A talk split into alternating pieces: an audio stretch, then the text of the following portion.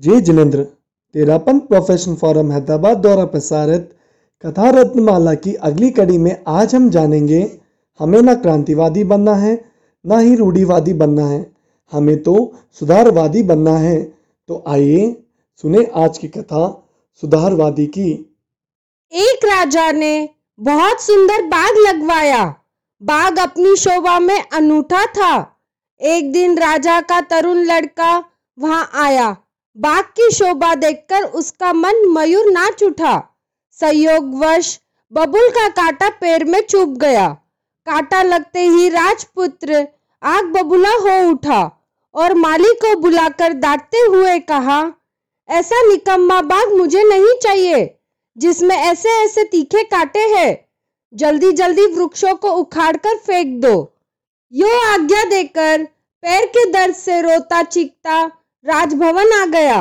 जब अपने लड़के की इस हरकत का राजा को पता लगा तो माली को बुलाकर कहा, खबरदार, इस बाग को उजाड़ा तो। इस पर मेरा बहुत खर्च हो चुका है।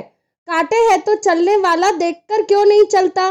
भला यह कहाँ का न्याय है कि गलती अपनी दोष बगीचे पर? बेचारा माली असमंजस में पड़ गया। वह करे भी क्या?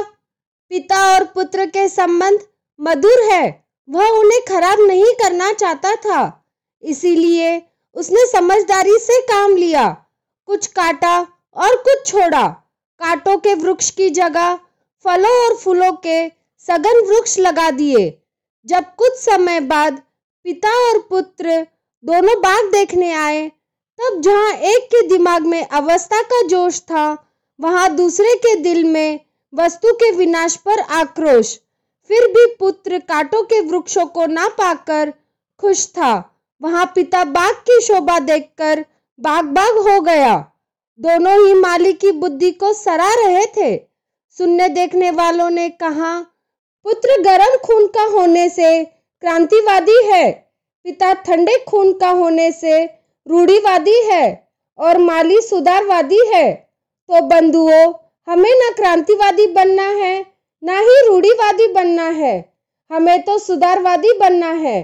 एवं वो सुधारवाद अपने आत्म गुणों को उज्जवल करने के लिए हो तो हमारा सम्यक्त्व और अधिक दृढ़ हो सकता है। ओम अरहम।